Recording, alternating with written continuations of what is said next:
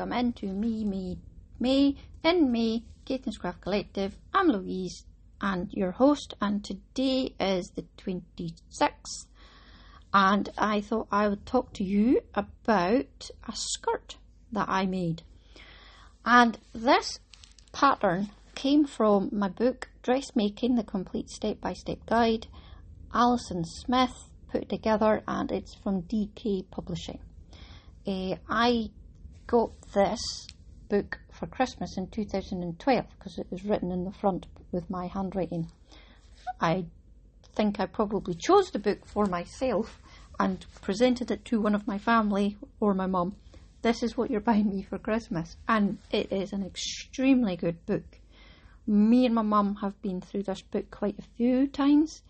And then when I saw an updated version of it in I think it was Lidl's or the Works or somewhere last year, I actually bought it for my mum for her Christmas because she's always said, I love this book, I might steal it. I was like, I'll see if I can find your own mum. So um, I would really recommend this because it is a step by step guide. It's extremely well written, there's good pictures in it. It it tells you about tools and material. It tells you all about different fabrics. It tells you about uh, patterns and cutting out, and then general techniques. And then it has uh, the 32 patterns in it, and then it goes on about mending repairs and customizing. So, it, I mean, it's not even all that expensive. The one I've got is a hardback, but the one I bought from my mum, £10 at the very most. Not that I wouldn't spend the um, think that it's not worth twenty six pound or whatever, but I know I didn't pay full mega whack for it. The Great British Sewing Bee started again this week, and whilst I saw a review saying it was a bit boring, do you know sometimes that's kind of what you need. It's a bit of a comfort program to me. Uh, it was the best thing ever in the pandemic, um, and I really enjoy it. I feel I feel like I want to dress make when I watch it. It's like when you watch the baking one, it makes me kind of feel like I want to bake a cake. Although I did last week with my new oven and it was rubbish. So I still need to practice that a bit more.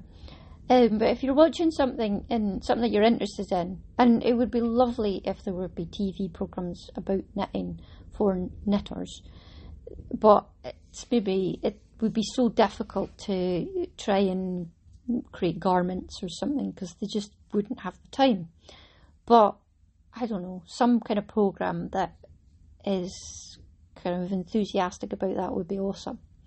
However, well, the British Bee just this week was um, good enough for me. I've got a dress that I had decided on the pattern. I haven't actually done it yet. Washed the fabric. Um, I think today I'm going to iron the fabric, and it was going to be the Lucette dress that I'd mentioned earlier in the month. But now I'm looking at this book and it's got a classic shift dress in it, and I'm thinking that's actually quite similar to the one that I've got the pattern for, and not quite as hard looking.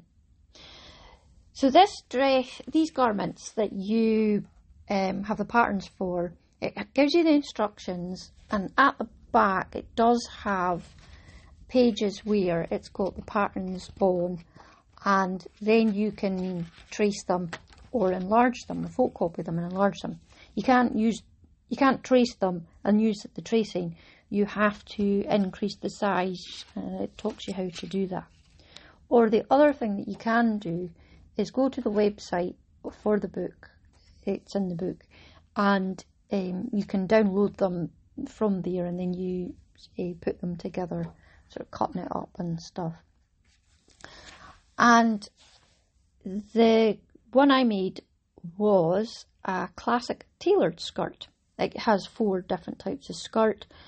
Um, they're not like mega trendy or mega um, different, but the if you're new to dressmaking and you want to learn how to make a classic tailored skirt, then it is really really good. It tells you like your fabric that you're using and the fabric I used, and I would totally recommend this, is from our lovely friend Angela Scotch Tweed, and they have a range called Guardian of Scotland tartan. And the one that I made it out of is the Royal Guardian of Scotland tartan.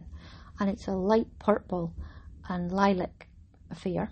And it's just, I love that, this fabric. It's quite a lightweight fabric and perfect for making a skirt.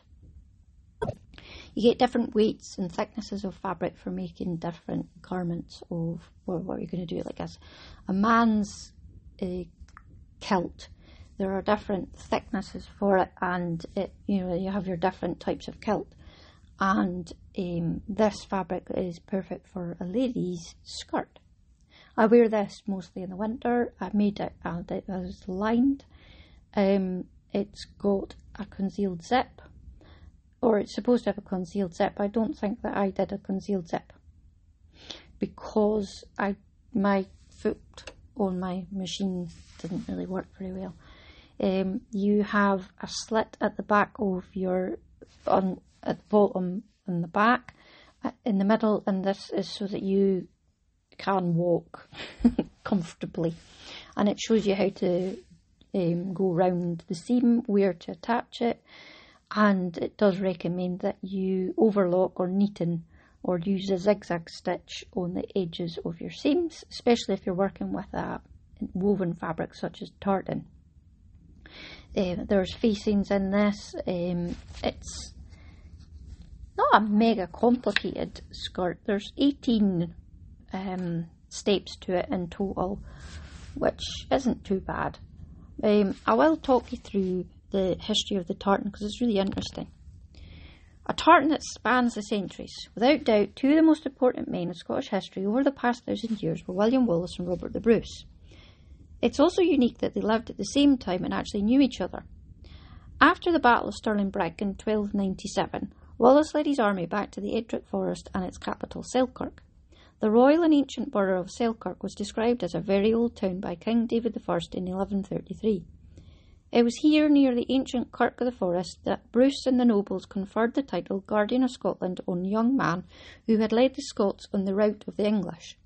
All of Scotland's ruling classes were there, and it is fitting that a new memorial tartan had been designed and produced in Selkirk. The designer of the new tartan, Gerald Riley, a Souter of Selkirk, designed the Guardian of Scotland tartan to encompass the rich colours of Bruce and Wallace tartans the true blue and scarlet of Selkirk, and the saltire of St Andrew. Gerald says, What better reason could there be than to commemorate the meeting in Selkirk of two of the greatest men of Scottish history when one conferred this great honour on the other? The Kirk of the Forest is a hugely significant historical site in Scotland's story, and not only did Wallace and Bruce worship there, the maternal ancestors of the US President Franklin D. Roosevelt are buried there a wee quote here. Once again, the Bruce and Wallace meet in a weave of tartan with set complete. And a Souter is a native of Selkirk. Ah, it worked this time. I had to redo that bit. Um, and I just think it's quite interesting how there's some history in there as well behind it. And a lot of thought went into the making of that tartan. Um, there's quite a few things around there. Uh, to do with Wallace and Bruce. And if you are in that area or you're visiting that area, do look out for the William Wallace monument that is sort of hidden down a track. And you kind of, I don't know what I'm looking for here. And then you walk down this, pretty sure there was wood there and some trees and stuff. And you come around and there's this huge big statue of William Wallace. And I remember it being really quite cool. So this was skirt. I wear it quite a bit. Um, I it goes with quite a lot of stuff. This tartan, and um, I really really like it. So I would make this again, and I would recommend the book and the tartan. UK listeners, I hope that you are well, and a huge hello to the lovely Angela of Scotch Tweed.